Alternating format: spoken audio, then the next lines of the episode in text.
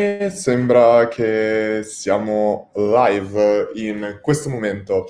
Allora ragazzi, ore 14 abbiamo, ho in realtà veramente, sto lavorando su, stiamo lavorando su tantissime cose, mi sono detto è un po' che non faccio una live, un po' che non ci aggiorniamo un po' e di conseguenza mi sono detto cavolo perché non ci becchiamo in una live veloce e mi sono detto post pranzo velocemente mi butto dentro una live, scambiamo due o tre informazioni, due o tre parole, facciamo un po' di un aggiornamento su quello su cui io sto facendo, ma anche su quello che voi state facendo, perché mi interessa chiaramente saperlo e da questo punto in poi, poi insomma, vediamola un po' come una, una, un aggiornamento e soprattutto rispondo un po' alle vostre domande che da veramente tanto tempo che non eh, faccio questo tipo di cose. Tra l'altro, Gianluca, grazie di essere qua dentro, ti ho appena risposto alla tua email.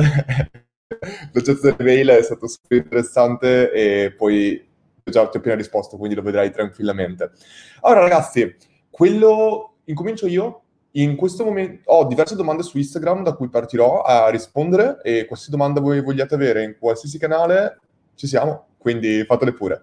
Allora, ehm, io in questo momento qua mi trovo a Lisbona, in Portogallo, sono venuto qua ormai tre settimane fa e l'ho fatto dopo essere stato una settimana a Milano a girare corsi e altre cose, è stato super intenso, avevo un sacco di meeting e a un certo punto mi sono detto, cavolo, ho fatto cioè, c'era un sacco di meeting a un certo punto dovevo farne altri, ma un sacco, un sacco di gente è andata via da Milano. Cioè, tutte le persone che lavoravano da remoto, che potevano andare via, erano andate via.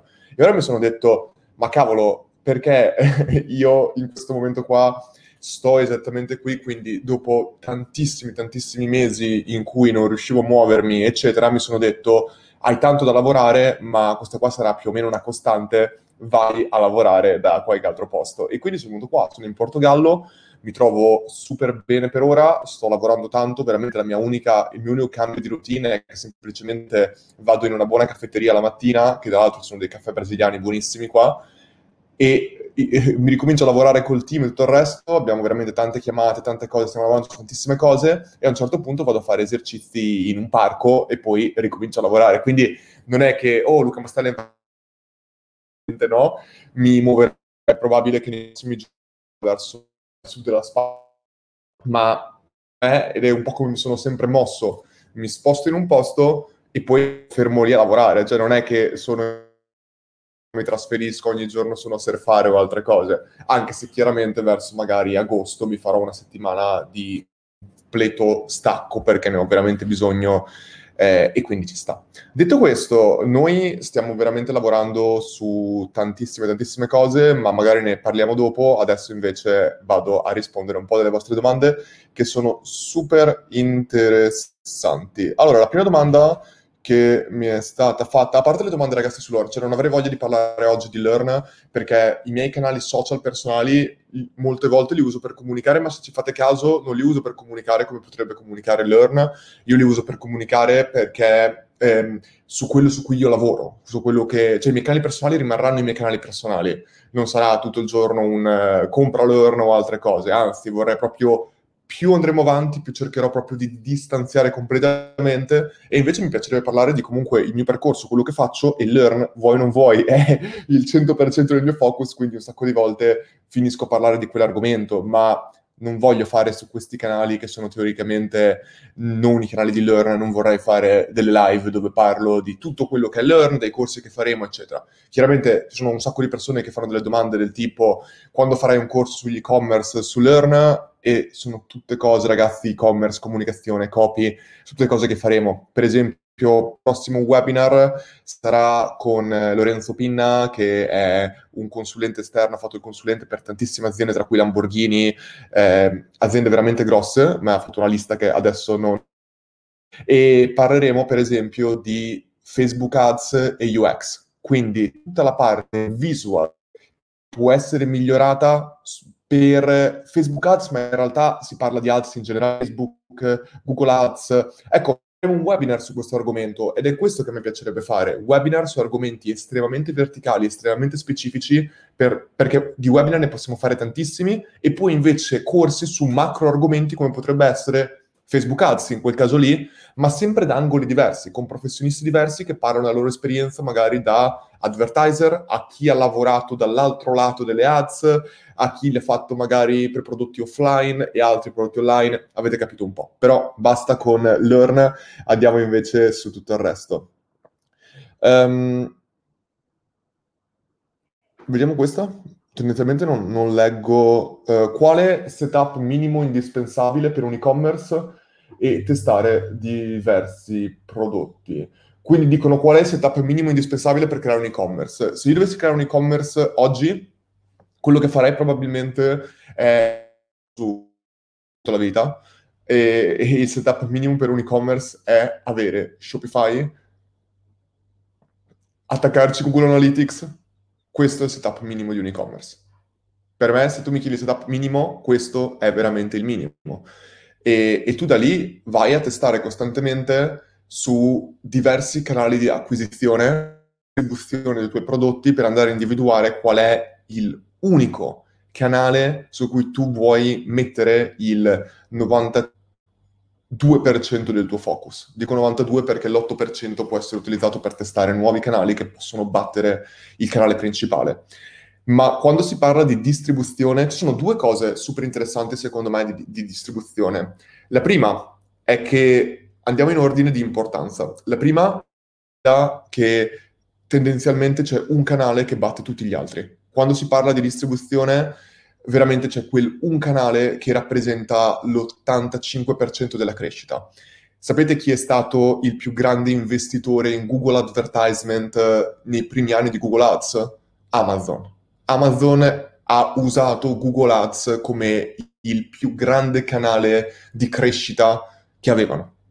E queste sono cose in- interessantissime perché un sacco di gente ha in testa queste cose, ma poi alla fine dei conti non, non questo errore in certi campi perché anche per me i...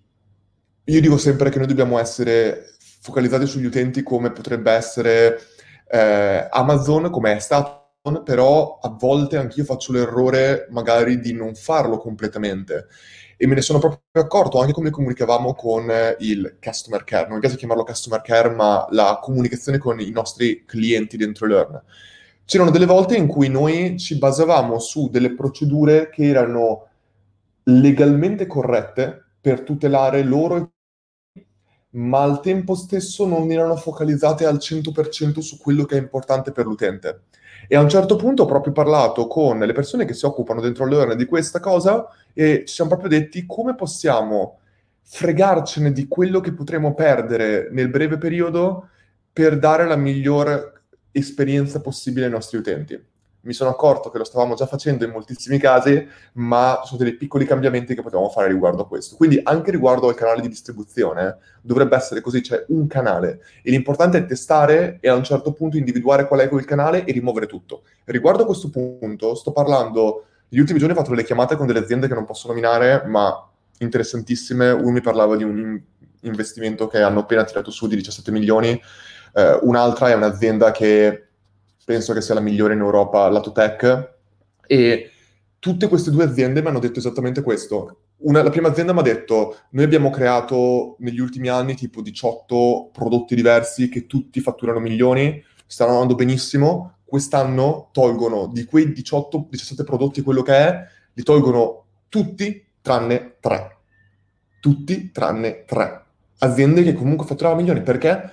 Perché è esattamente quello che la maggior parte bisognerebbe fare. Per scalare, vi dico esattamente come io ragionerei, come ragioneremo per scalare, cioè se dovessimo dividerlo in compartimenti annuali, che non funziona mai, la, la crescita non è mai annuale, ma se dovessimo, tu hai un anno di crescita e un anno di assestamento, un anno di crescita, un anno di assestamento se non fai, e adesso spiego cosa vuol dire, se non fai questo la maggior parte di volte e dici, ma cavolo, ma sto già cos- crescendo così tanto, perché non continuare a spingere sulla crescita?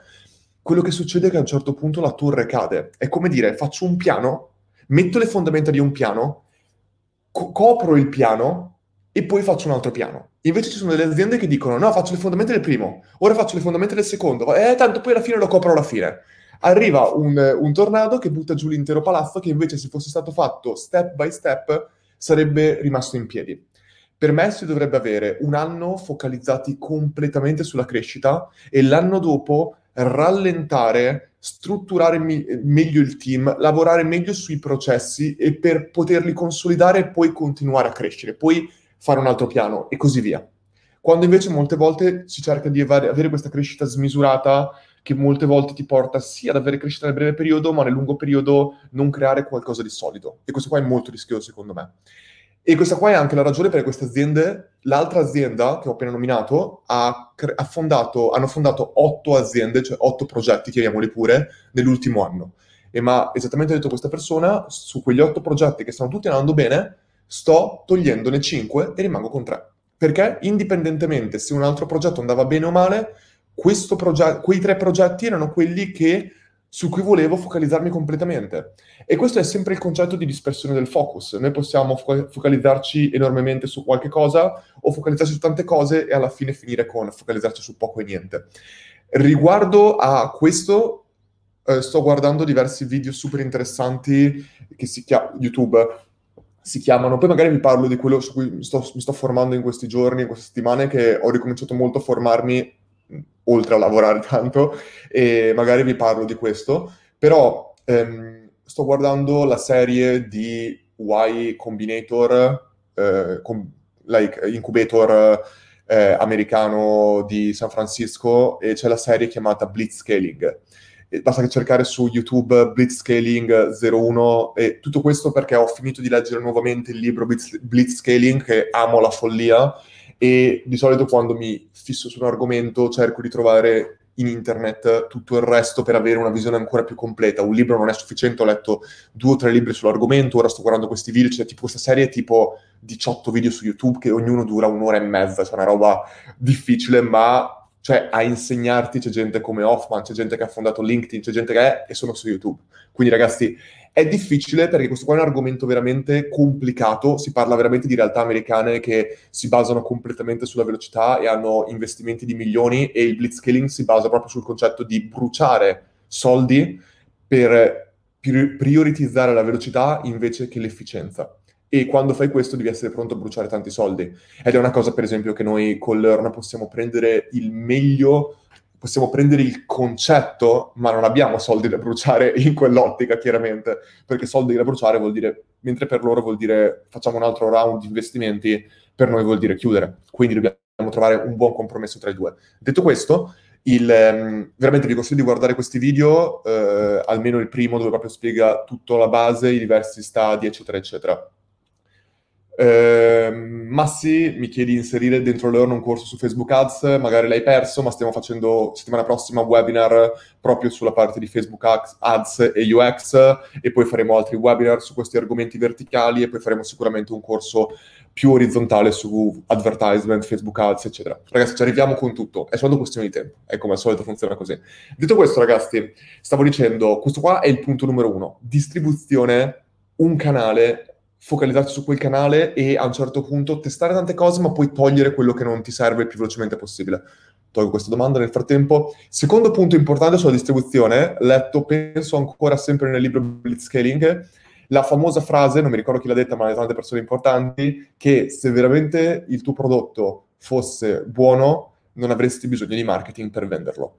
Ora, credo che sia vera non completamente questa frase, perché marketing per me non vuol dire semplicemente promozione, ma marketing per me vuol dire comunicazione, vuol dire relazione con i tuoi clienti, con i tuoi utenti, vuol dire tutte queste cose qua. Quindi io non credo che, che il marketing possa essere completamente ignorato, ma al tempo stesso può essere messo, può funzionare in maniera indiretta rispetto al prodotto quello che noi stiamo cercando di fare, uso Learn ragazzi semplicemente perché è quello su cui sono focalizzato e su cui io voglio usare per dare anche l'esempio di come io creerei un'azienda perché è l'azienda che abbiamo creato, quindi ci sta.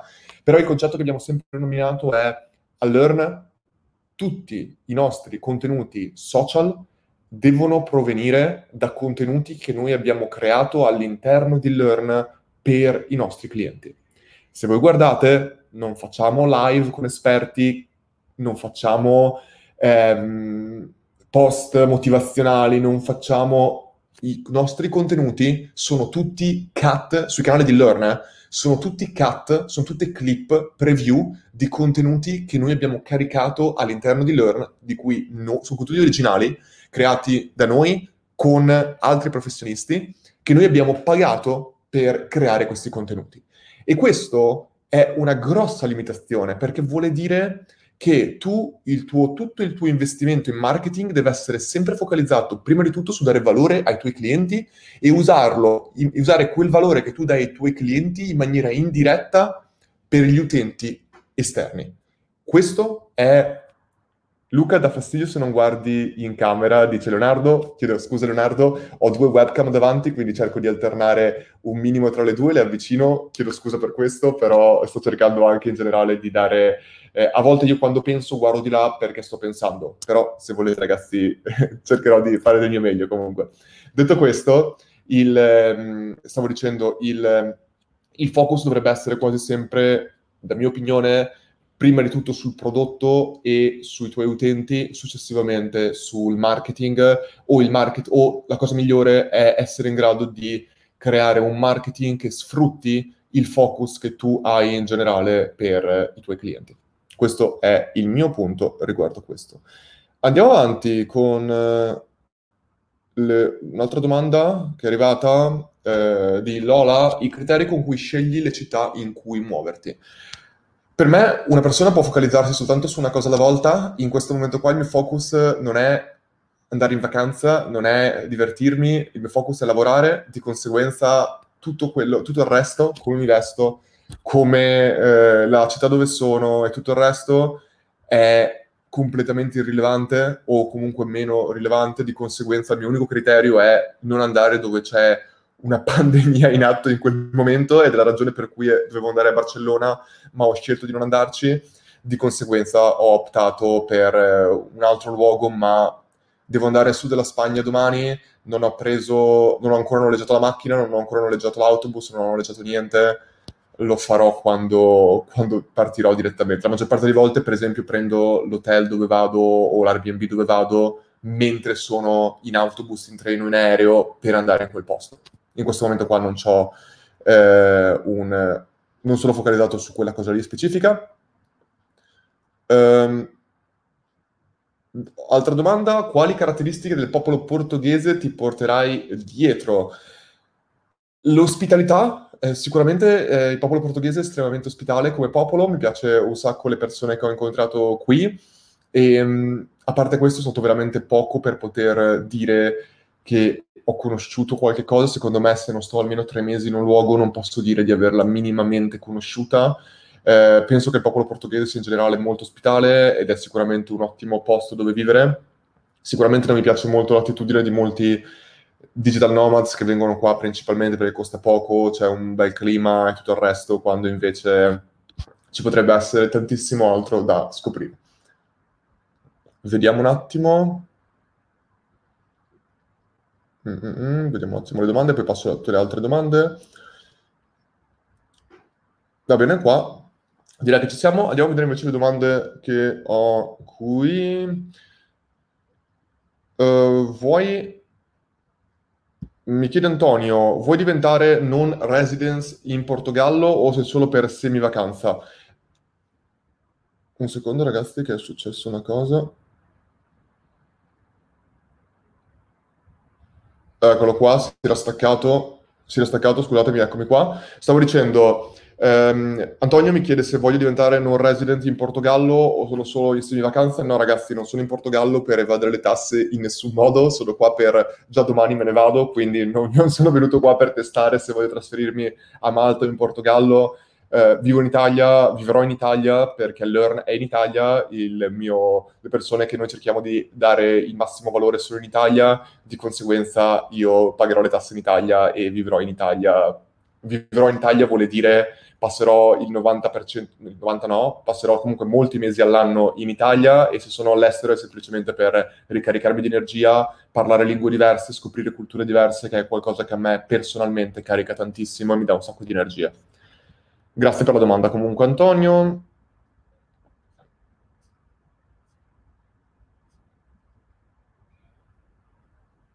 Mm-mm.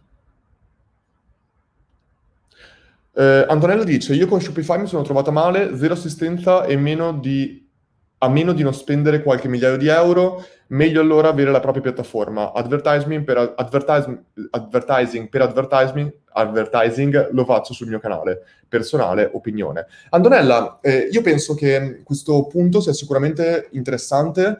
Eh, io penso che Shopify sia un'incredibile piattaforma e avere la propria piattaforma funziona se hai una piena consapevolezza di che cosa funziona e al tempo stesso di um, se c'è anche un team che possa costantemente supportarla, perché con Shopify sei in grado veramente in pochissimo tempo di modificare cose, di aggiungere plugin, di aggiungere funzioni. Nella tua piattaforma molte volte non sei in grado di fare questo e inoltre a me piace molto il concetto alla fine dei conti, ragazzi, l'unica ragione per cui io veramente amo Shopify è il fatto della solidità e dell'esperienza che garantisce agli utenti dal punto di vista di, ehm, dal punto di, vista di checkout. Per me il checkout process è forse la più grande forza di Shopify e il fatto che in Italia ci siano pochissime aziende, anche enormi, che hanno budget incredibili, pochissime aziende che vedono questo e sanno chi copiare è un grosso problema perché veramente ragazzi, io ne trovo veramente, veramente pochi di e-commerce che fanno quello che secondo me è adeguato per convertire i propri utenti in maniera adeguata e Shopify invece parte da un template che si basa su questo. Quindi per me è un'ottima scelta. Detto questo, ognuno è assolutamente libero di farlo. Uh, Vlad chiede, ma quei tre progetti portavano effettivamente l'80% del, um, della recente? Penso che intendesse del fatturato del, o del profitto. Uh, Vlad, al tempo stesso io non penso che... Intanto dipende, ci sono delle volte che dei progetti possono tranquillamente portare il 60-72% e 70% e in ogni caso uh, vale comunque la pena focalizzarsi su quelli perché il concetto è sempre... È difficile su 10 progetti che 3 portino realmente l'80%, ma perché, perché tu non gli hai mai dato comunque l'80% del tuo focus. Nel momento in cui tu div- eh, vai a dedicare il 100% del tuo focus solo su quei tre progetti, di conseguenza almeno il 33% per ognuno di questi progetti, vai tendenzialmente a aumentare di molto. È un concetto anche di, oltre che di focus, di prospettiva nella scalabilità che tu vuoi dare a questi tre progetti. Di conseguenza non ragionerei unicamente sul ok, fantastico, eh, ho individuato a livello statistico. No, uno deve anche fare una scommessa molte volte e quella scommessa non la puoi fare semplicemente con i dati che hai di fronte. Ringrazio Antonio che dice Y Combinator, scritto così, questo qua è quello che su YouTube, eh, se voi cercate su YouTube Y Combinator Blitzscaling trovate la serie di cui vi ho parlato.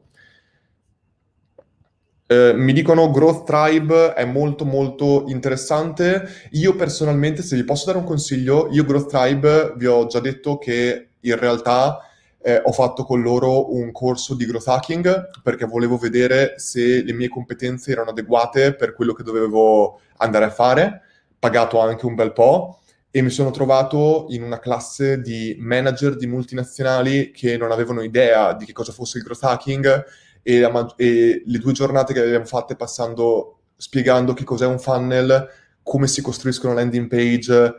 Ora, io personalmente ero completamente fuori target, evidentemente, di conseguenza Growth Tribe è qualcosa che magari è corretto da valutare nel caso che qualcuno sia veramente agli inizi.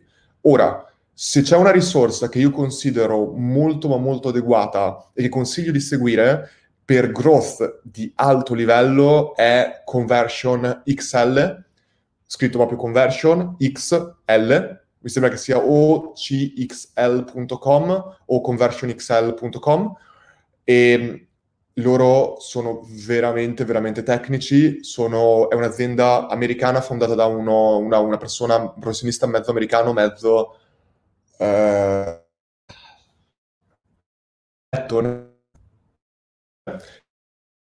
super tecnici, veramente, veramente alto livello. Dipende semplicemente il target. E come al solito si parla di target. Um... Domanda di Nicola, che strategia useresti per far evolvere imprenditori se ti trovassi in una location un po' arretrata dal punto di vista digitale? Per fare evolvere imprenditori, allora, ehm, intanto sarebbe da capire cosa vuol dire evolvere, fare evolvere imprenditori, Nicola. Sicuramente a livello di mindset è forse la cosa più importante e, ed è estremamente complicato perché in realtà io sono, ho vissuto, non ho vissuto, ho girato in luoghi come, con delle mentalità estremamente avanzate eh, a livello di imprenditoria, come potrebbe essere Israele. Eh, non sono stato mai in San Francisco, ma Israele, Tel Aviv, mentalità incredibile a livello di startup, roba che in Italia probabilmente ci metteremo vent'anni per raggiungere, se la raggiungeremo mai, un livello di quel tipo. Ho vissuto a Sydney, teoricamente un luogo che non ha scuse per non avere quella mentalità, perché a Sydney hanno i soldi, hanno le competenze, hanno la lingua per potenzialmente creare qualsiasi tipo di startup e avere la mentalità che ci potrebbe essere a San Francisco o a Tel Aviv e non c'era. Quindi io non penso che dipenda unicamente dalla lingua o dal budget, ma San Francisco, per esempio, la Silicon Valley ci ha messo non so quanti anni per raggiungere quel livello specifico di mindset e di competenze e secondo me è veramente, veramente importante, eh, è veramente importante che in Italia qualcuno porti questo mindset. Il problema è che non vedo nessuno in Italia o pochissime persone che ci stanno provando, ma il problema principale è il fatto che non ho mai conosciuto qualcuno che semplicemente ha vissuto davvero quel mindset ed è tornato in Italia. Le persone che al giorno d'oggi, secondo me, in Italia stanno provando, non hanno mai vissuto quel mindset, stanno leggendo, secondo me, libri la maggior parte di volte di quello, non, hanno, non ci sono persone che hanno fondato le loro aziende a San Francisco, a Tel Aviv o dovunque sia, hanno passato, sono entrati dentro Y Incubator o altri incubator o, o accelerator e poi sono tornati in Italia con un progetto per raccontarlo. La maggior parte di volte, ragazzi, come quello che si sta vedendo sempre, sono persone che leggono di un argomento e improvvisamente incominciano a dedicare tutto il loro tempo su creare contenuti su quell'argomento e semplicemente perché ne sanno di più, perché leggono più su quell'argomento, ne sanno più della media e automaticamente appaiono come esperti. Eh, non è una critica, ma maggior... Io ragazzi veramente vedo poco, poche persone che comunicano online, che hanno fatto quello di cui comunicano e una delle ragioni per cui dentro Learn una delle ragioni per cui sto comunicando molto di meno è perché io sono impegnato a fare e voglio essere conosciuto per quello che faccio e non per quello che dico. E, e, e c'è poco da fare. Quando tu hai questa mentalità qua non potrai mai raggiungere la crescita che, potrebbe aver, che potrebbero raggiungere persone che passano tutto il loro giorno a produrre contenuti su altri argomenti. Di conseguenza a me va benissimo, ma io so benissimo che se volessi crescere dovrei fare dei video del tipo i 10 siti per eh, fare un A-B test, le 10 app per lavorare da remoto gratis. Oh, per me è una perdita completa del mio tempo, è una perdita del vostro tempo, è una, un affronto alla conoscenza eh, valida di persone che ce l'hanno. È vero che ci vogliono, ragazzi, ci vogliono divulgatori. Ora, voglio fare un discorso molto importante su questo. Odio, odio profondamente la parola divulgatore usata nel marketing. Ci sono persone che dicono io sono un divulgatore. Allora ragazzi, qua è molto importante perché io ho un rispetto infinito per i veri divulgatori. Un divulgatore, perché la parola divulgatore viene la maggior parte delle volte da divulgatore scientifico. Un divulgatore è una persona che passa anni dentro un lui o su di lei, non, non c'è, anzi la maggior parte delle volte queste persone lavorano, dedicano la loro intera vita per per neanche riuscire a raggiungere il loro obiettivo, ma soltanto il loro processo per raggiungerlo darà agli scienziati dopo, ai ricercatori dopo, ai direttori dopo, la possibilità di fare quel passo in più. Il, cioè, la, la, lampadina che è stata creata da Thomas Edison eh, nel 1800 qualcosa, è stata, è stata raggiunta grazie a tantissimi esperimenti di Thomas Edison, ma è stata raggiunta grazie a Volta che ha creato la prima lampada dell'elettricità. A sua volta il, la cosa di Volta è stata presa da qualcun altro che è stata evoluta. Piano piano Thomas Edison è riuscito a farlo grazie a Volta. Volta è riuscito a farlo grazie a qualcun altro prima. non c'è qualcuno che inventa niente. Michael Jordan non è stato lui a inventare i suoi movimenti. I suoi movimenti vengono da lui che semplicemente li ha visti da altri giocatori singolarmente e un, aveva un talento così incredibile che li ha resi suoi e massimizzati. Ma nessuno inventa qualcosa al giorno d'oggi. Learn non è stata inventata. Learn si basa su dei valori e guardare quello che c'è di meglio delle altre aziende e prenderlo. Solo che vendi di più dicendo che l'hai inventato tu, semplicemente. Ora, tornando al discorso di prima, i divulgatori veri sono persone che hanno passato vent'anni a fare, a fare tutti i giorni della loro vita, a rincorrere una missione più grande di loro e alla fine della loro carriera o in determinate fasi della loro carriera divulgavano le loro scoperte, quello che loro hanno fatto. Le persone che mi dicono che sono dei divulgatori nel marketing perché leggono un libro e lo raccontano, ragazzi, non sono divulgatori non insultate i veri divulgatori.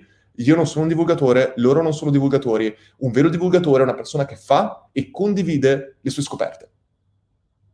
Questo è un divulgatore. Per me non c'è altro tipo di divulgatore. Di conseguenza, focalizziamoci sulle vere cose, le vere cose importanti e, ehm, e io so che non, che non, voglio essere conosciuto per quello che dico, ma per quello che faccio, se, e, e e sarà tutta una cosa indiretta. Per me Learn viene prima, spero che Learn raggiunga un milione di follower, anche se non è il nostro punto, e se una parte di quel milione di follower mi conoscerà o conoscerà il nostro team o conoscerà altro, tanto bene, ma non, non è il numero di follower che io cerco, preferisco persone che ascoltano invece che sentono. Ed è una cosa molto difficile da trovare oggi, ma è per questo che noi stiamo lavorando ed è per quello che ci stiamo dando tranquillamente un target di 10 anni per sviluppare minimamente Learn come vorremmo che fosse sviluppata, perché ogni cosa veramente buona richiede tempo. Andiamo avanti con le vostre domande. Um... Sì, Vlad, i tuoi commenti su LinkedIn funzionano? Saluto Jessica.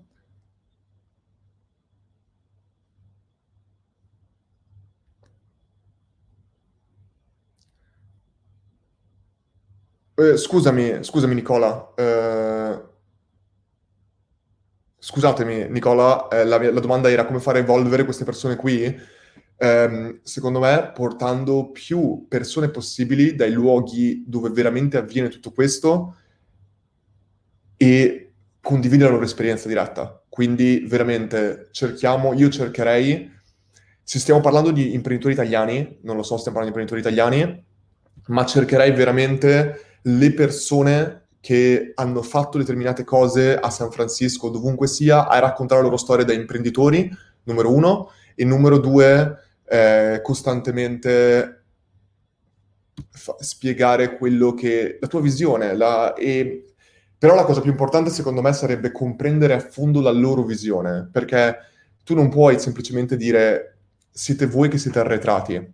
C'è una storia bellissima di un libro che ho letto. Ehm, che praticamente raccontavano di, questo, eh, di, questa organizzazione che andava in un eh, villaggio africano e andava a dire no ragazzi ma perché voi non coltivate la terra con le strategie più comuni di irrigazione? È chiaro che non riuscite a creare un rendibile.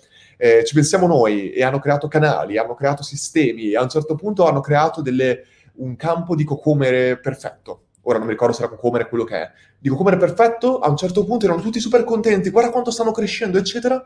Una notte arrivano gli ippopotami dal fiume, si mangiano tutto il raccolto e distruggono tutto quello che è stato fatto in mesi.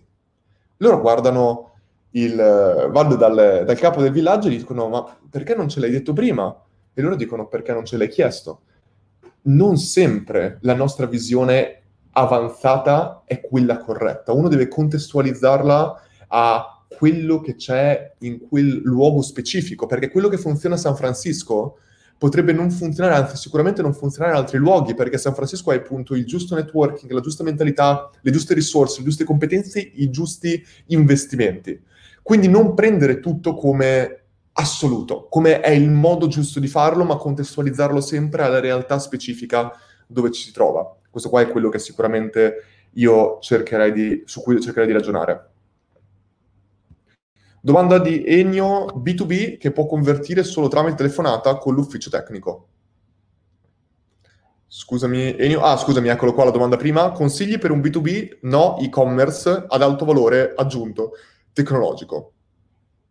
Io penso che uno debba trovare il modo di poter raggiungere il, ehm, il proprio, i propri utenti nel migliore dei modi, eh, come abbiamo detto tante volte, anche nel concetto di B2B, anche se è un, un, business molto offline che devi vendere molto, uno può comunque utilizzare l'online per avere i prospect, avere le lead che ti servono, che poi attraverso telefonata puoi convertire. La Maserati, la Ferrari stanno facendo ads su Instagram e questo dovrebbe far capire, nessuno avrebbe mai pensato all'inizio di Instagram che la Maserati come brand avrebbe, fa- mai, avrebbe mai fatto advertisement su Instagram. E proprio l'altro giorno mi è arrivata, fai il tuo test drive gratuito eh, su, con la Maserati su Instagram. Quindi loro ti dicono, in base alla tua ricerca, noi cerchiamo le persone e ti facciamo fare quella piccola cosa. Quindi l'online non è chiaramente fatto, in, nel tuo caso specifico, per vendere qualcosa da migliaia di euro, ma è fatto per avere quel piccolo commitment che potrebbe essere una telefonata, potrebbe essere scaricare il tuo white paper, lasciare il numero di telefono, per poi convertire offline o telefonicamente la persona eh, adeguata. Eh, Gerardo, il mercato sta richiedendo sempre più piattaforme per organizzare eventi digitali, in sostituzione di quelli fisici. In riferimento ad eventi di business, secondo te che tipologie di esperienza interattiva sarebbe utile accompagnassero il mero streaming? Gerardo, è un'incredibile domanda e difficilissimo da rispondere. Io stesso ho fatto l'altro giorno mi stanno contattando un sacco di persone per fare eventi online. E, ehm, ed è interessante perché l'altro giorno ne ho fatto uno, è stato un disastro totale, perché, perché è stata proprio una brutta esperienza. Usavano Webinar Jam, io non potevo, io non vedevo quante persone fossero connesse, non vedevo nessun tipo di domanda. Loro comunicavano con me via telefono, cioè io mi sono collegato ed ero tipo, immaginiamoci di, coll- di entrare dentro una stanza bianca e qualcuno ti dice parla. E tu sei lì che dici con chi parlo? Non vedo le facce delle persone con cui sto parlando, non vedo i feedback, non ci sono loro che mi stanno dando nessun tipo di informazione. È finito con ok ragazzi abbiamo 5 minuti per il Q&A, ci sono domande? E non vedevo i commenti. Loro ci hanno messo tipo 3 minuti a dirmi non ci sono domande. E io ero rimasto lì 3 minuti dicendo aspetto che qualcuno mi dica qualcosa è finito tutto, non mi è arrivato neanche un messaggio di ringraziamento, è stata un'esperienza orrenda. Di conseguenza, secondo me, il più grande problema è che in Italia la, la, la, maggior parte di persone, secondo me, non, non, pensa mai che i tuoi speaker sono la tua risorsa più importante. Allora, questo è un, è un bel esempio, secondo me. Io credo che in questo momento qua siamo sette, eh, sette persone oltre me nel team Learn che stanno lavorando. Io credo di essere, il mio lavoro in questo momento è completamente supportare il team che supporti le persone, le 4.500 persone, 4.300 persone che sono iscritte dentro Learn. Io devo permettere al team di permettere agli utenti di ottenere il massimo valore. Io, io mi sento il, il dipendente di quelle sette persone e devo fare tutto quello che posso per fare in modo che loro siano più tranquilli possibili e che possano usare le loro competenze al meglio che possono.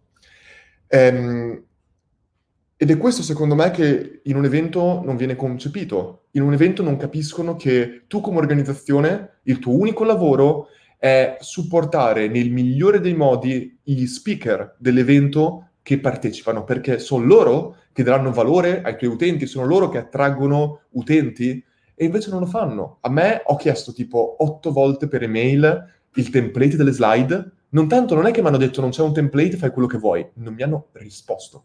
Cioè questa qui è una di quelle cose che dici non ti rispondo, numero uno. Numero due, cioè mi è arrivato alla fine un'email con grazie per la tua partecipazione, mandaci un, un feedback, rispondi al sondaggio. Cioè ragazzi, per me quando tu chiedi a una persona di partecipare dovresti dare tutto il supporto dal punto di vista di, con, di, produzione del contenuto, a livello di tips, a livello di tutto. Numero due, dovresti dare prima possibile delle grafiche personalizzate per la persona per fare in modo che quella persona, se avesse voglia, possa condividere all'esterno. Già quello dovrebbe essere qualcosa di importante. Finito tutto, dovresti proprio dare asset che loro possano condividere se vogliono come speaker.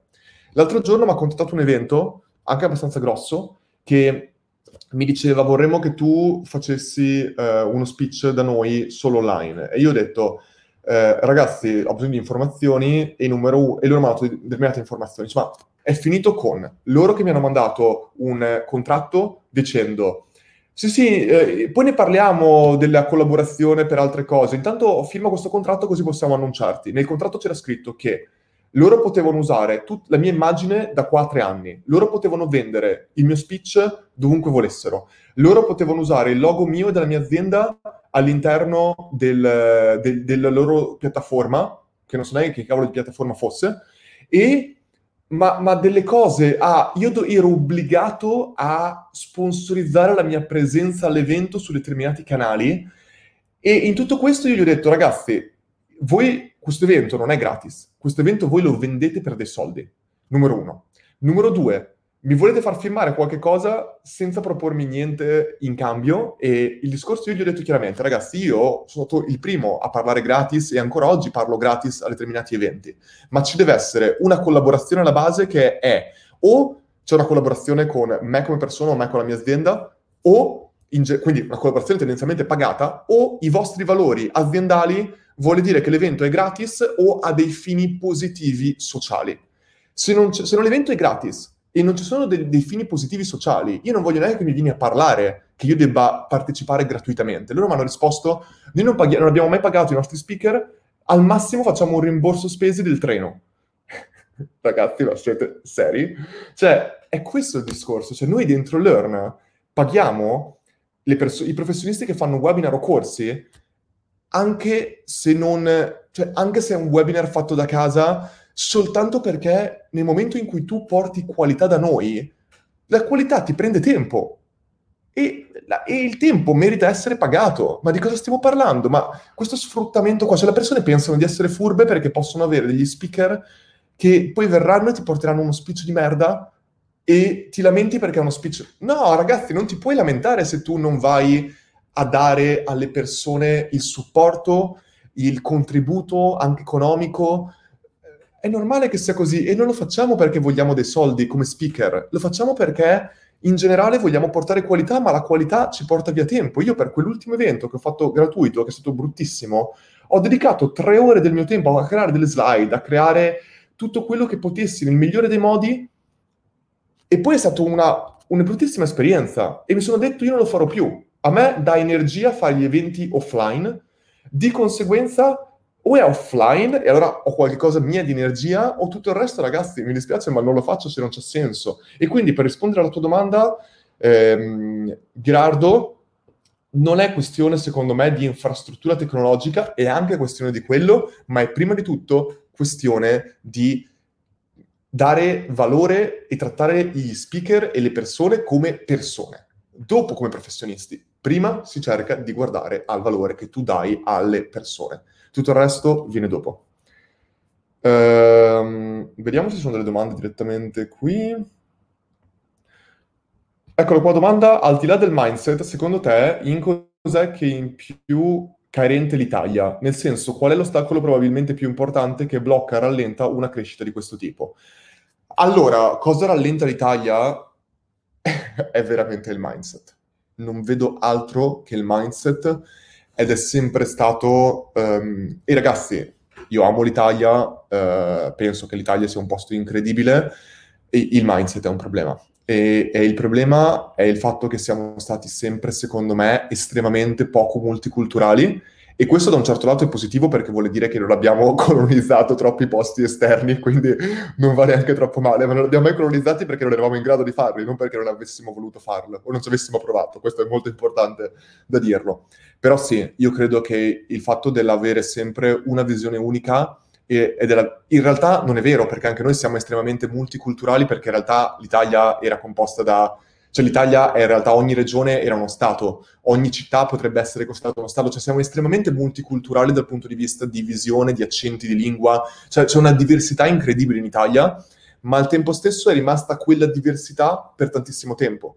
E non ci siamo poi, non abbiamo negli ultimi anni continuato ad accettare multiculturalità diverse che secondo me ci ha portati ad avere una visione molto nostra del mondo e di conseguenza un sacco di volte siamo semplicemente espatriati quando c'erano dei problemi e, e di conseguenza in Italia ehm, abbiamo questa visione molto, secondo me, univoca.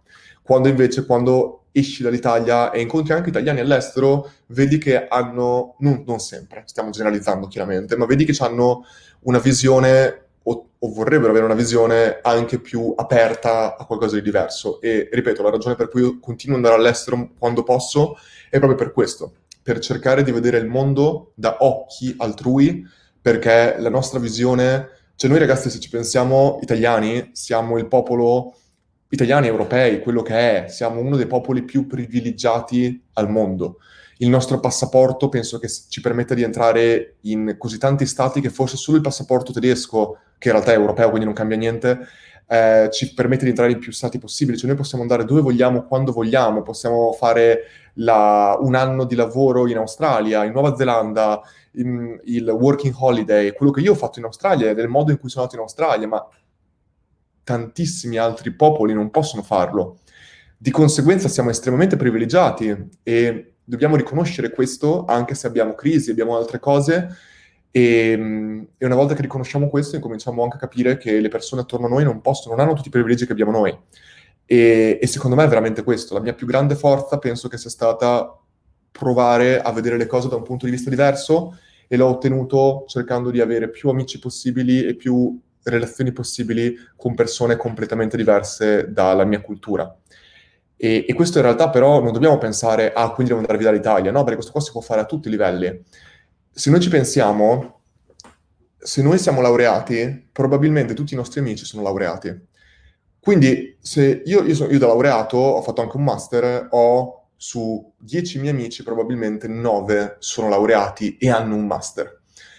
Um, automaticamente la mia visione sbagliata è che in Italia tutti sono laureati, quando in Italia mi sembra che siamo uno degli ultimi stati per lauree per persona, cioè non per persona, per, per, eh, sul 100%, cioè tipo mi sembra che il 23% itali- degli italiani sia laureato, non sono sicuro di questi numeri, ma penso che sia abbastanza vicino. Eh, di conseguenza, ricordiamoci che la nostra visione non è, è sempre relativa, non è mai assoluta. E, e questo vale per tutto. Quindi anche il fatto semplicemente che in, irrimediabilmente, provenendo da una certa gruppo sociale, da una certa classe, da una certa, eh, in un certo luogo, eccetera, avremmo amici e visioni molto simili alla nostra. E anche in Italia essere semplicemente in grado di uscire da questa nostra comfort zone, uscire da questo nostro gruppo di amici e andare a parlare con persone di, di gruppi diversi ci può aprire tantissimo la mente, ma tantissimo la mente. E la maggior parte di volte è più facile scendere rispetto che salire. Lo so che uno mi dirà, ah, quindi devo andare, a, devo farmi amico la Ferragni. No, la maggior parte di volte è il contrario, devo scendere e lo so che sembra super classista quello che è, ma avere amici più diversi possibili, di proprio veramente che fanno lavori diversi, eccetera, è estremamente affascinante per me. E Learn è nato anche da questo, è nato anche dal fatto che io mi perdo completamente in conversazioni con persone che vengono completamente da un background diverso dal mio, che fanno lavori completamente diversi, che magari lavorano non nel digitale. Io potrei parlare per ore con un meccanico che mi racconta tutto quello che sa di macchine nel momento in cui questa persona è brava nel suo lavoro e ha passione per quello che fa. E questo dovrebbe essere irrimedia- ir- irrimediabilmente il nostro principio principale, perché nel momento in cui noi ci facciamo veramente contaminare da persone diverse, da culture diverse, è lì che avviene secondo me il, lo switch di mentalità e incominciamo a pensare, ma cavolo, ma tutte quelle volte che io pensavo che Uber fosse giusto perché per me come singolo utente fa bene, ma tutti i tassisti vengono completamente rovinati, Abbiamo mai provato a parlare con un tassista? Abbiamo mai provato a fare questo? E dall'altro lato, i tassisti hanno mai provato... È un esempio, però il concetto è sempre cercare per un attimo di fermarci e vedere da un altro punto di vista e parlare con le persone che lo vedono dall'altro punto di vista, perché la maggior parte delle volte non c'è bianco e nero e io sono il primo a fare questo errore che per me tutto è o bianco o nero, però cerco di andare nel bianco, se io sono nero cerco di andare nel bianco, se io sono bianco cerco di andare nel nero. Non, non riesco a trovare le sfumature, ma mi ci butto direttamente nell'altra visione e cerco di assorbire il più possibile. Questo è quello che cerco di fare. Bella domanda. Quindi, secondo te, per l'Italia c'è speranza? Federico, se non ci fosse speranza, non avrei creato Learn, non starei al giorno d'oggi a vivere in Italia. Te lo posso garantire per, perché non c'era veramente ragione per me a livello economico, a livello di carriera, a livello di qualità della, no, qualità della vita sì, però insomma non c'era ragione per me di non stare in Italia se non pensassi che in Italia si può fare tantissimo e, ed è forse il luogo perfetto dove partire, perché nel momento in cui tu parti dall'Italia e, hai, e sei in grado di fare di contribuire in maniera positiva a, a, al tuo luogo, eccetera, eccetera, tutto il resto è soltanto in discesa, secondo me. Dario, dopo due anni in Polonia vedo con chiarezza che il limite maggiore che si ha in Italia ancora oggi è la visione non globale ma quasi sempre limitata a ragione, mercato, industria. Dario, sono assolutamente d'accordo con te ed è anche per questo che ho avuto l'incredibile fortuna di aver vissuto e lavorato in paesi come la Romania, Romania come la Romania, come le Filippine, che mi hanno dato una visione veramente, veramente differente rispetto alla visione che avrei potuto prendere in Canada Australia e quei luoghi che sono, sono loro il più alto rispetto a noi, mentre invece andare nei posti che sono invece meno, non sviluppati, meno ricchi rispetto a noi, ti cambia tantissimo la visione, secondo me.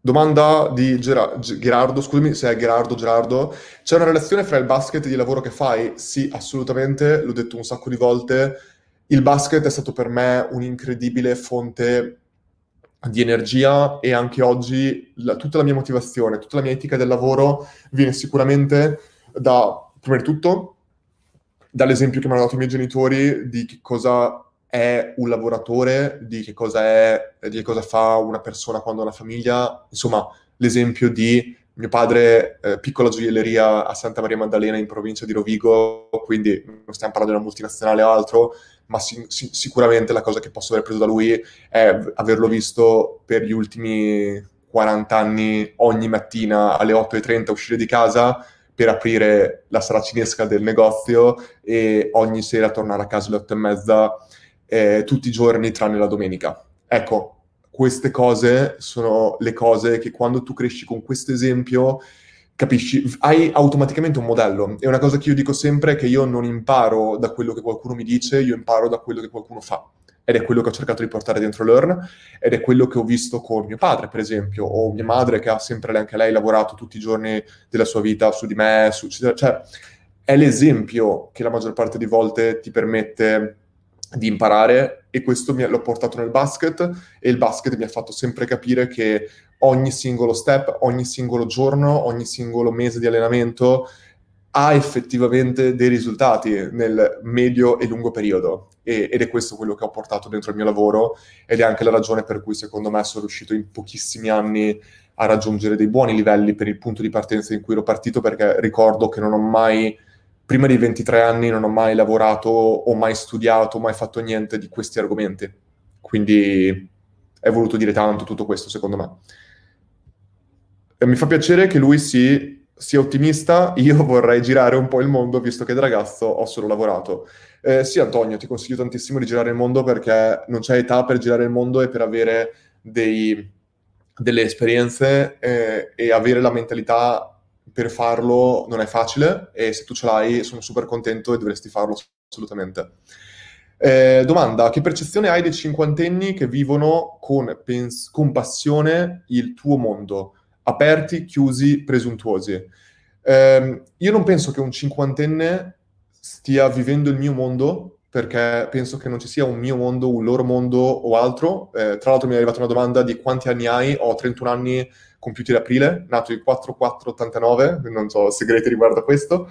Penso che un cinquantenne, eh, quando dici il mio mondo, probabilmente parli del mondo digitale, ma ancora, fino a 23 anni non era il mio mondo. Il mio mondo era giocare a basket ed era offline. Tutta la mia vita è sempre stata offline fino a 23 anni a 23 anni ho incominciato a studiare questo e come io a 23 anni potevo fare quello, cioè io prima di 23 anni non parlavo una parola di inglese o di spagnolo e ora parlo entrambe le lingue, nel senso è chiaro che uno mi dice è più facile alla tua età a 23 anni rispetto, che, rispetto a un cinquantenne, ma ricordiamoci che un cinquantenne ha ancora probabilmente 50 anni di vita davanti e le persone che pensano è troppo tardi la maggior parte di volte è proprio il troppo tardi, è dovuto al mindset, non è dovuto all'età, perché realmente è come quando uno si dice no, io leggo solo in italiano perché in inglese ci metterò troppo tempo, ma pensiamo un attimo, questo è proprio il, esattamente il mindset da imprenditore.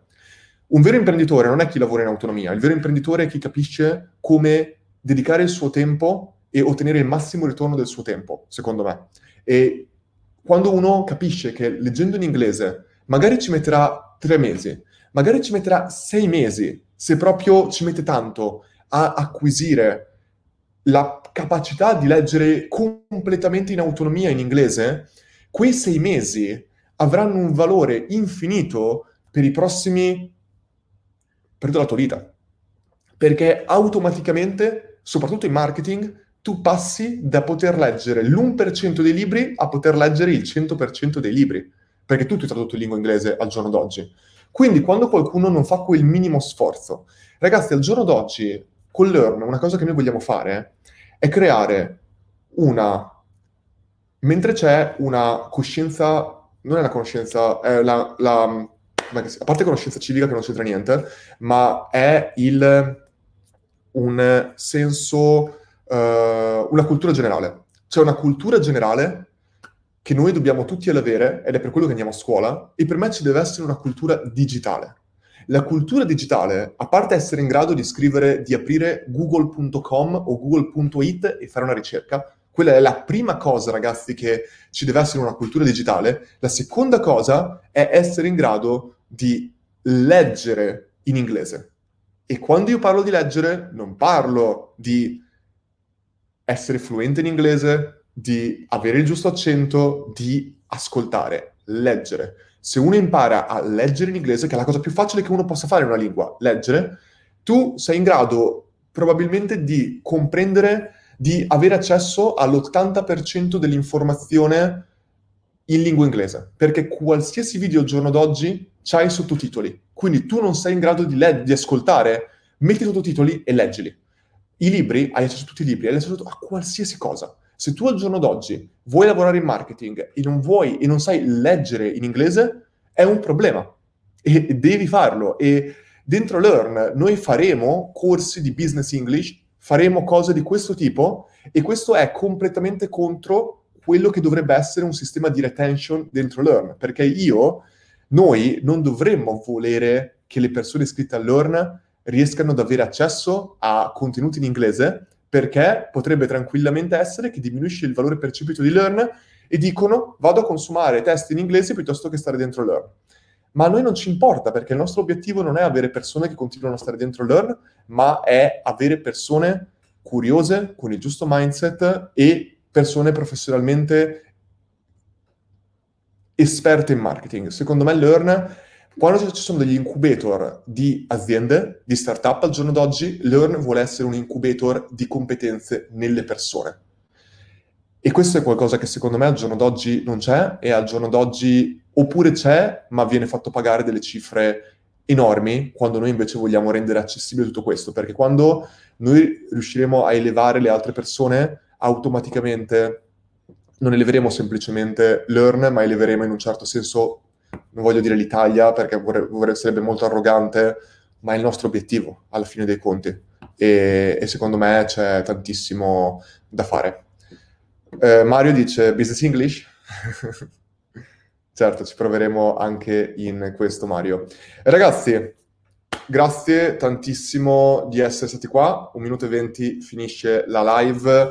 Eh, veramente, veramente grazie con, eh, per tutto quello che state facendo a livello di seguirci, a livello di seguirmi, contributo, le, i messaggi che mandate in privato, tutto quanto. Io torno a lavorare, che oggi ho tantissime, tantissime cose da fare, anche se è un venerdì, ho delle chiamate, ho ancora migliaia di cose da fare. Grazie per questa ora che abbiamo passato insieme e niente, noi ci vediamo nei prossimi giorni.